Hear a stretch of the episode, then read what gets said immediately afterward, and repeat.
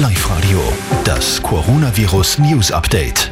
Im Kampf gegen das Coronavirus und die Ausbreitung vor allem bleiben jetzt auch die Flugzeuge am Boden. Martina Schobesberger. Ja, kommenden Donnerstag stellen die Austrian Airlines ihren regulären Flugbetrieb ein. Zumindest einmal bis 28. März ist geplant. Der vorerst letzte Flieger wird am Donnerstag aus Chicago kommend in den frühen Morgenstunden in Wien landen.